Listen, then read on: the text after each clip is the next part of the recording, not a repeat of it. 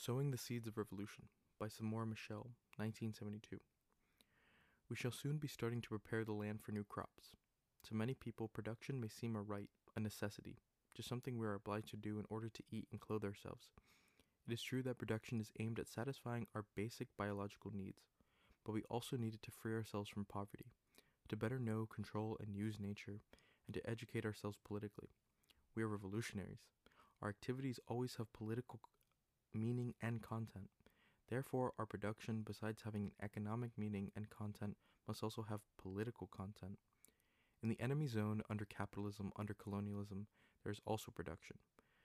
There, too, man wields the hoe to break the soil. There, too, on the factory machine, which we do not as yet have in our zone, man makes things.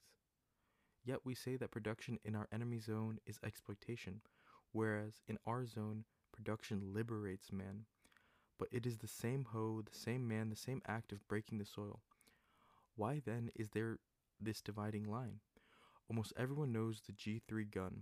In the hands of the enemy, the G three is used to oppress and slaughter the people. But when we capture a G three, it becomes an instrument for liberating the people, for punishing those who slaughter the people. It is the same gun, but its content has changed because those who use it have different aims and different interests. What use is made of the produce of a Mozambican peasant who grows rice in Gaza? Is it used to feed him, to satisfy his family's need?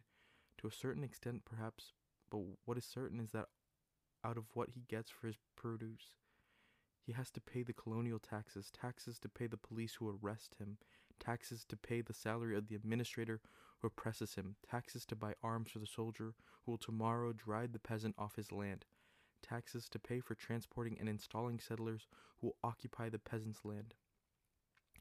The peasant produces to pay taxes. Through his labor, the peasant finances the oppression of which he is the victim. Let us continue with the example of the peasant who grows rice. In order to live, he needs other things apart from rice. He needs clothing. He needs oil. He needs many things which he had to buy in the shop. To buy, he needs money, and money does not fall from heaven. This means that our peasant has to go and sell rice to the store, to the store or company. He sells his things at low prices and buys at prices four or five times higher than what he sells for. Many meters of cotton cloth, many shirts can be made out of one sack of cotton. When we sell a sack of cotton, however, the money we get for one sack is barely enough to buy one shirt. This means that what we produce, our sweated labor acting on the soil, benefits the companies, the traders who do nothing. In the enemy zone, there are the mildest, the least cruel forms of exploitation. There are others which are much worse. There is the sale of workers to the mines, the many strong young men who go, men who go off to the mines.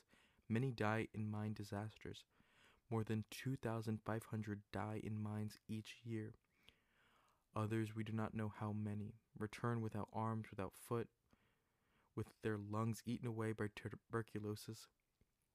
The mine owners are the richest men in the world. The wealth extracted from the mines is sold at very high prices. And how much do the men who die in the mines earn?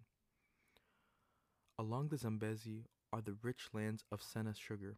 Sena Sugar makes many thousands of contos a year. But how much do those work on the rich land of Sena Sugar earn?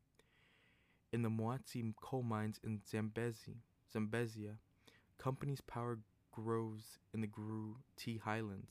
Everywhere, Mozambicans are cultivating rich lands, building big buildings, making complex machinery, produce goods, but nowhere is it those who work, who sweat over the soil, who risk their lives in the mine shafts, who benefit from their own labor.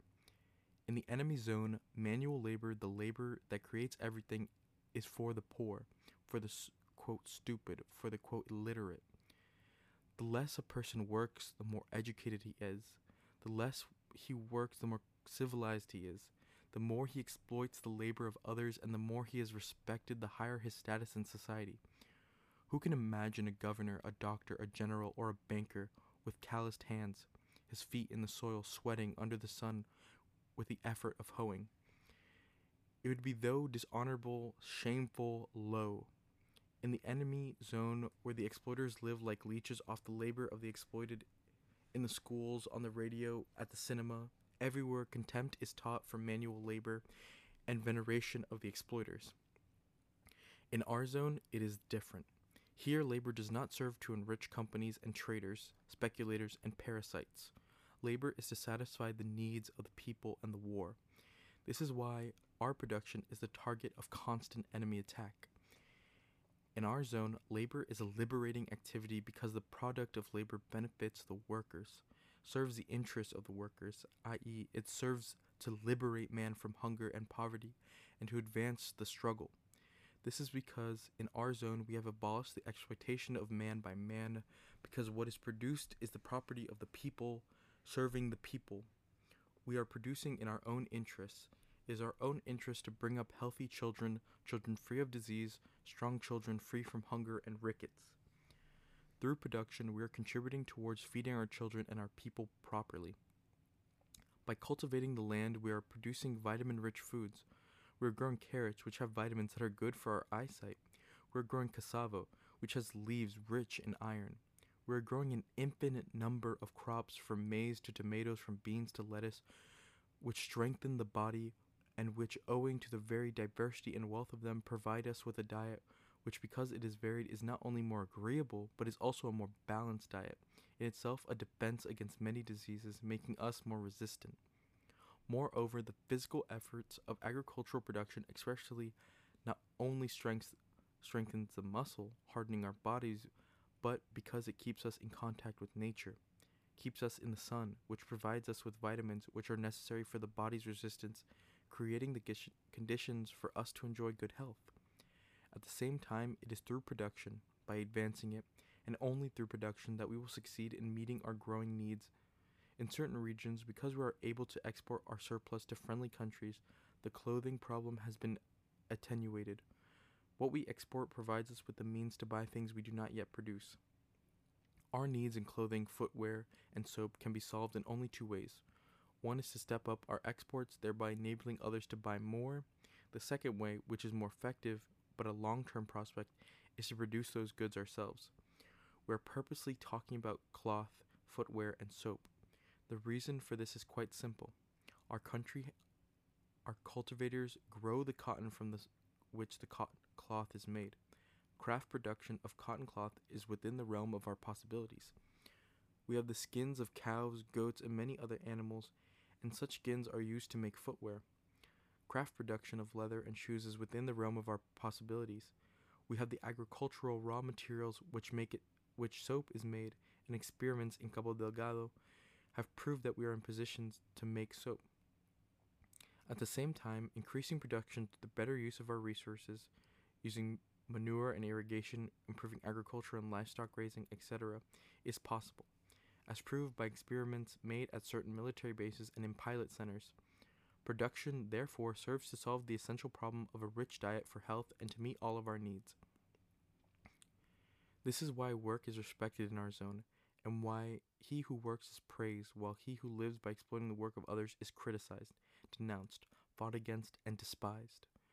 Through, the, through work, we are also becoming more united and cementing our unity. If I am a Nyanja and cultivate the land side alongside Ngoni, I sweat with him, wrest life from the soil with him, learn from him, appreciating his efforts, and I feel united with him. If I am from the center, and I am with a comrade from the north, discussing f with him how to use a plot of land, how and what to plant. We plan together, fight the difficulties together, and share the joy of picking the ear of maize, which is grown through our joint effort. I and that comrade are united, our liking for each other increases. If I am from the north and learn how to make a kitchen garden with a comrade from the south, how to water the fleshy red tomatoes, or if I am from the center and learn for the first time how to grow cassava with a comrade from the north, I am becoming more united with those comrades, tangibly living the unity of our country, the unity of our working class. With him, I am destroying the tribal, religious, and linguistic prejudices, all that is secondary and divides us. Unity grows with the growing plant, with the sweat and intelligence we both mingle with the soil. In FRELIMO, we always emphasize the importance of production. To our army, we give the task of fighting, producing, and mobilizing the masses. To our youth, we give the task of studying, producing, and fighting. In our discussions, In our documents, we constantly stress the importance of production, pointing out that this is an important front for our fight and a school for us. We can see that production is satisfying our everyday needs at the same time as liberating and uniting us, but we do not yet see that production is a school, that we learn through production. Some people might be surprised that in our schools there are those who devote long hours to production, and that our army also has this task. These people might feel that this is absurd, that this would be more worthwhile for the pupils to spend this time reading books, attending class, and the army's job is to fight and not to produce. But we also learn through production. Our ideas do not fall from the skies like rain. Our knowledge and experience do not come from dreaming in our sleep. Without ever, ever having been to school, our illiterate peasant knows more about cassava, cotton, groundnuts, and many other things than the honorable capitalist gentleman who has never touched a hoe. Without knowing how to read, it is clear that our mechanics know more about car engines, how to assemble them and repair them, and how to mend broken parts than the honorable capitalist gentleman who has never wished to soil his hands with motor oil. We see our ign- quote, ignorant masons with our quote, stupid carpenters and laborers to dis- so despise the capitalist gentleman's making beautiful houses, beautiful furniture, which the honorable gentleman appreciates immensely and which he has no idea how to make. This clearly shows that we learn through production. What we learn, we do, and what we do, we see what is strong. So we learn also from our mistakes and achievements. The mistakes show where there are shortcomings in our knowledge, weak points which have to be examined. This means that it is in the process of producing that we correct our mistakes. Production shows us that if good tomatoes are growing, going to grow in it, the soil needs more manure, that there more water is needed. It was by making experiments that failed our pupils learned how to make soap. It was by making soap that they improved the quality of the soap. Production is a school because it is one of the sources of our knowledge, and it is through production that we correct our mistakes. It is by going to the people that we both learn and teach the people. If our own army does not produce, how would we have grown cassava in the Tete, where the people had no knowledge of cassava? If we have contented ourselves with making speeches about cassava, would the cassava have grown? What better way of defending our production in Tete against bombing raids, chemical weapons, and the enemy incursions than diversification of production, introduction of new crops, and crops which are resistant to enemy action? How can the people improve their production methods? How can they know what is wrong and what is right unless they produce? We're in the habit of saying that it is in the war that we learn war, which means, in fact, that it is by carrying out a revolution that one learns how to carry out a revolution better. That is by fighting that we learn how to fight better, and that is by producing that we learn to produce better. We can study a lot, but what use is tons of knowledge if it is not taken to the masses, if we do not produce? If someone keeps maize seeds in a drawer, will he harvest ears of maize? If someone learns a lot and never goes to the masses, he is never involved in practice. He will remain a dead compendium, a mere recorder who is able to quote by heart many passages from scientific works, from revolutionary works, but who will live his whole life without writing a single new page, a single new line. His intelligence would remain sterile, like those seeds locked in the drawer. We need constant practice. We need to be immersed in the revolution and in production to increase our knowledge and in this way to advance our revolutionary work, our productive work. The seed of knowledge only grows when it is buried in the soil of production of struggle. If we are, if we already have so greatly transformed our country, if we have won so many success in the production, in production, education, health, and combat, it is necessary that we all that we are always with the masses. We consistently apply what we know to production, correct our mistakes, and enrich our knowledge. But we should not be satisfied. Practice, practice is not enough. One must also know, study. Without practice, without being combined with force, intelligence remains sterile. Without intelligence, without knowledge, force remains blind, a brute force. There are still many shortcomings in our work, which we must and can correct. These shortcomings are a result of the insufficient use of intelligence in our work. All of our shortcomings boil down to two aspects: political shortcomings and the shortcomings in our scientific knowledge. In many places, we could produce more and better with less effort, and with greater protection from enemy action. If we do, if we do not do so, it is because we have not adopted our political line, because we are not, we are still strongly influenced by the individualism and corruption inherited from the old society. However energetic they may be, and however hard they work, one man and his family can't cultivate many small plots all at the same time, that is, they can't disperse the enemy's targets. In other words, protect the production. This man and his family can at the same time cultivate various plots providing different crops and therefore a richer diet. It is impossible for him to organize a system of guarding and protecting all plots, all the granaries, his house, and the village from enemy incursions and looting. One man can't be do can't do productive work and at the same time patrol various areas to watch out for the enemy and prevent surprise attacks. This means that individualism and the private property mentality, I have my plot and my cattle, you have your plot and cattle, I have my granary and my house and you have your granary and your house, leads to defeats, making us lose the cattle, plot, house, and granary. Another serious consequence of a lack of collective spirit in the production of shortcomings in collective mes- methods is that this prevents us from learning from each other, from benefiting from mutual experience and knowledge. There was no progress in the past because we did not discuss our knowledge and experience. The knowledge and experience passed on to us by our grandparents had become a dogma, which no one discussed, and we remained sterile, without initiative. Therefore, we leaders, cadres, fighters, and militants must work hard to make the masses adopt and live by the collective spirit, using collective methods of production, which will make it possible to enhance the spirit of collective living, thereby increasing the sense of unity, discipline, and organization.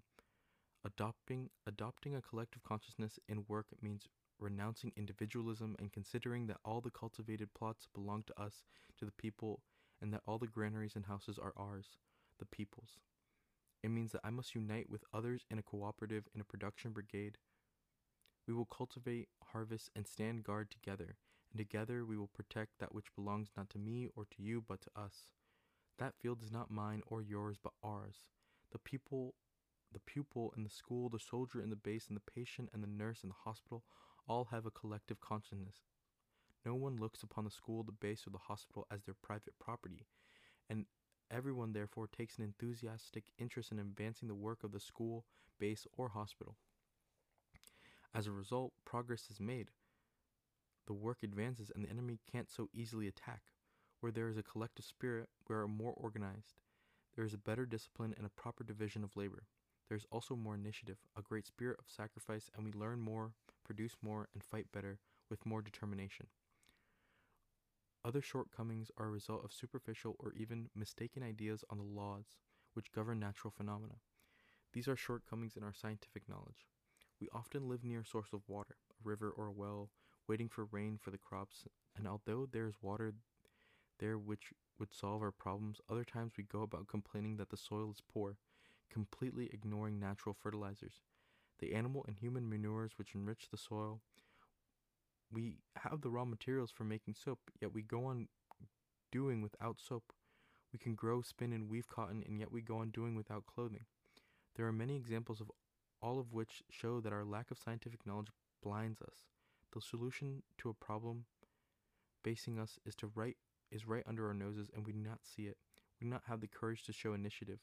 We are fighting our insufficient knowledge through study, learning, discussion, and practice. There are comrades who look down on study because they do not know its value. Study is like a lamp in the night which shows us the way back. To work without studying is to advance in the dark. One can go forward, of course, but at great risk of stumbling or taking the wrong path. At some bases, among some comrades, the regular habit has been establishing of devoting some time to study. This is good, but is not enough. All leaders and cadres together with the unit with the units must organize consistent and regular study programs. Depending on the situation, at least one hour a day should be devoted to studying activities. Study should be organized in the spirit of collective work, collective consciousness, with small groups in which some teach others and everyone fights ignorance together.